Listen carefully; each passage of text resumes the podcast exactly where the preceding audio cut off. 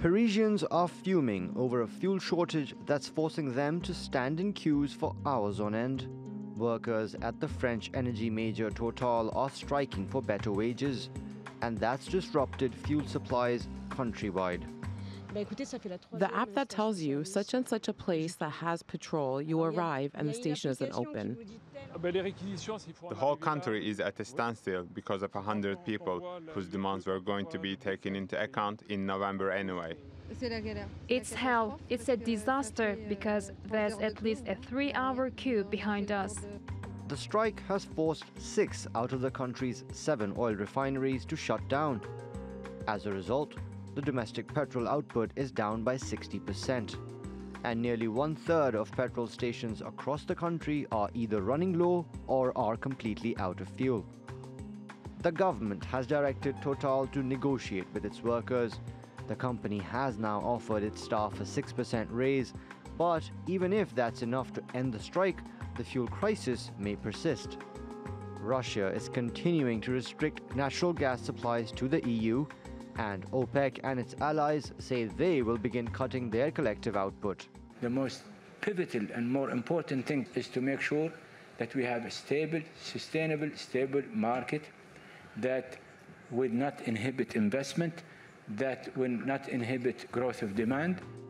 The decision has drawn a sharp rebuke from the world's largest economy. Washington says Riyadh will face consequences for supporting Moscow's policy on global energy supplies. Well, we believe by uh, by the decision that OPEC Plus made last week, there certainly are uh, aligning themselves with Russia. And right now, this is not a time uh, to be aligning uh, with Russia, especially with this brutal, unprecedented uh, war that they have started uh, in in Ukraine. And we've been very clear about that.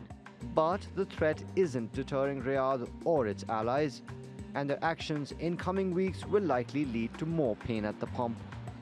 Mubin Nasir, TRT World.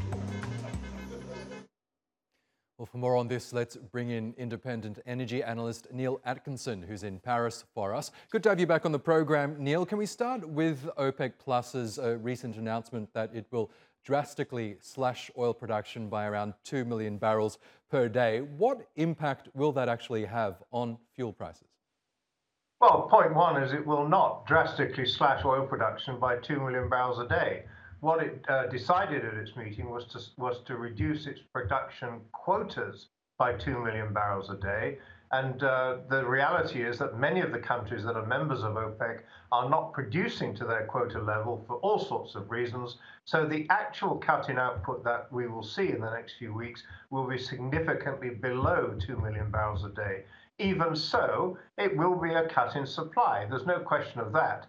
But the main motivation behind the decision that the OPEC plus countries took was that in the weeks leading up to the meeting last week, oil prices have started to fall down again, and Brent was in the uh, lowish to mid $80 a barrel, and it was thought it might fall, faller, uh, fall further because the fears of demand destruction. And indeed, yesterday, my former colleagues at the International Energy Agency published their latest oil market report, and they slashed their estimates for oil demand in 2023. So the producers who need the revenues, they have to manage their own economies and uh, meet the needs of their citizens. They were very worried that prices might slide out of control, so they've taken action to put a floor under prices at something like $90 a barrel.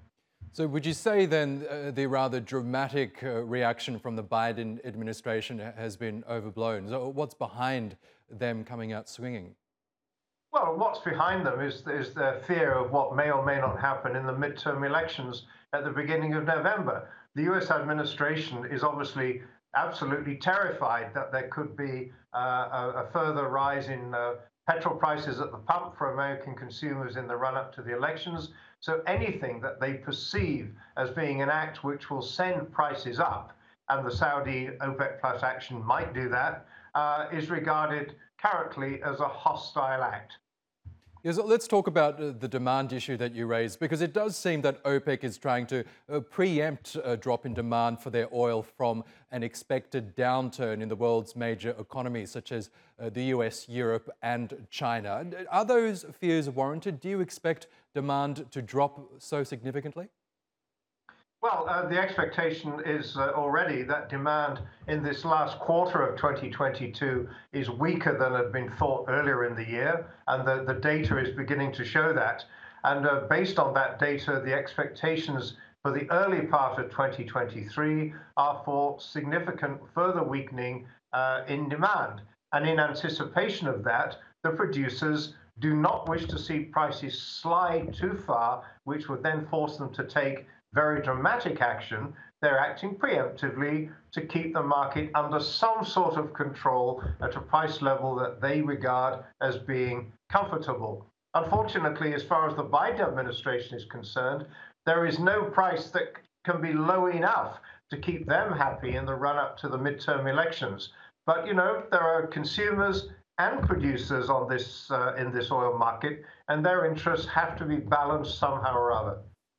Okay, Neil Atkinson, we'll have to leave it there, but it was uh, really good to get your analysis as always. Thank you again. Thank you.